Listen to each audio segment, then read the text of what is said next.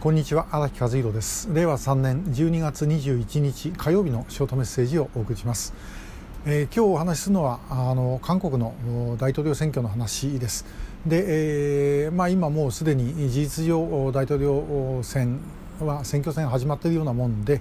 えーまあ、あの与野党のですね、えー、候補者の間で叩き合いが、まあ、行われています。で、えー、今どういう具体的にどういう状況になっているかということについてはですね、えー、チャンネルアジアの私が持ってます「救い守り作る」という、えー、番組の中で、えー、今週あの金曜日あたりにアップロードされると思いますけれどもこの韓国の内政の専門家である拓殖大学の梅田博講師にですねえゲストで来てもらってえお話をお伺いをしてます。えぜひそれ ご覧ください。で、えーまあ、根本的な問題もういつも聞かれる質問があります。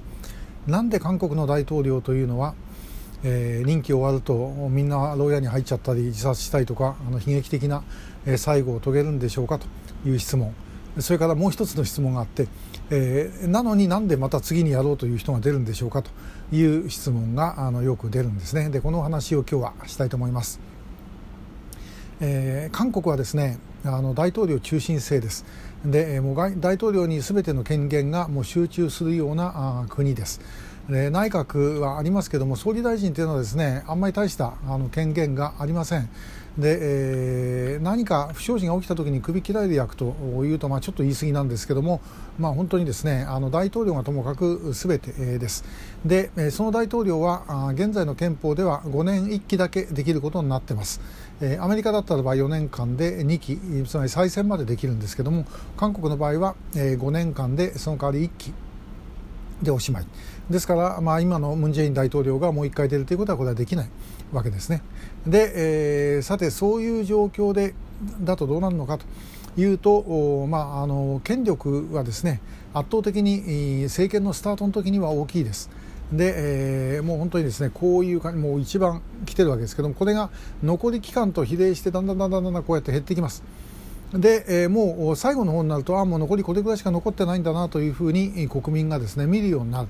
でそうすると次のもう大統領選挙の候補者に関心が移ってで次の大統領選挙の候補者は今度はですね、えー、当選しちまえばあのもう自分が大統領になったような顔をして、えー、行動をすると、えー、いうことなんですね。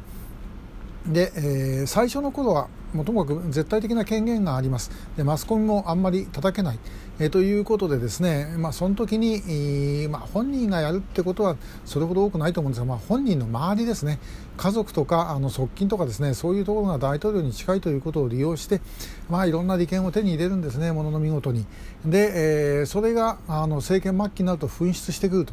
で今の大統領も、まあ、なんかいろいろあるそうです。ですからあで、えー、もう最後になるとですねえー、このマスコミが叩いてでそうすると次の候補者同じ政党から出ている候補者であっても叩かざるを得なくなると。えー、いうことなんですね一連卓勝になっちゃうと自分の選挙の当選も危ないということになるので、えー、で叩くということになります。まあ、あの今のムン・ジェイン大統領比較的それでも末期の割にはあの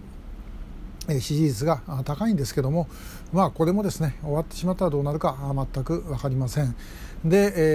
えー、もし政権交代をして、えー、現在あの国民の力のですね、えー、候補者であるユン・ソギョルさん元検事総長ですねこの人にでもなってしまったらばムン・ジェイン大統領もそれから、えー、今のあの与党の候補者イ・ジェミョンキョンギド知事もですねえー、この2人とも、まあ、それぞれの疑惑もあります今、まあ、あのイ・ジェミョンさんは、えー、ソンナム市長時代のあの土地疑惑やなんかで叩かれてますから、まあ、そこら辺が出ちゃったらですねまた捕まるということになる。で、えーまあ、そんなあの韓国の選挙なのにもかかわらずなんで次が出るのかというとやはりあの権力集中している5年間というのはまあ王様ですから、えーまあ、選挙であの選ばれる期限付きの王様なんでやっぱり王様になりたいと。いうこととあとはですね、まあ、自分は大丈夫じゃないかというふうに思うんじゃないですかね。えー、という、まあ、そんなようなことが、まあ、いろいろあって、えー、大統領選挙の候補者にはこと書かないということなんでしょう、まあ、それでも昔から比べるとやっぱりちょっとこう小物になった感じはしますけども、まあ、これはまあどこの国でも似たようなもんなんであんまり違いはない。えー、韓国の大統領選挙は来年の3月に投票そして、えー、新しい大統領は5月から就任ということになります。まああのこれ北もそうなんですけど、えー、朝鮮半島でですねあの雑誌の特集を組むときはもういつでもタイトルをですね特集のタイトルを激動する朝鮮半島にしとけば間違いないと言われるぐらいなんで、えー、また韓国の政治も激動してくるだろうというふうに思います、えー、まあ、あの激動してくれないとですね私ら朝鮮や飯の食い上げになりますんで、えー、まあ、あの無責任な話ですけども、まあ、あのある意味楽しみながら見ているということでもあると。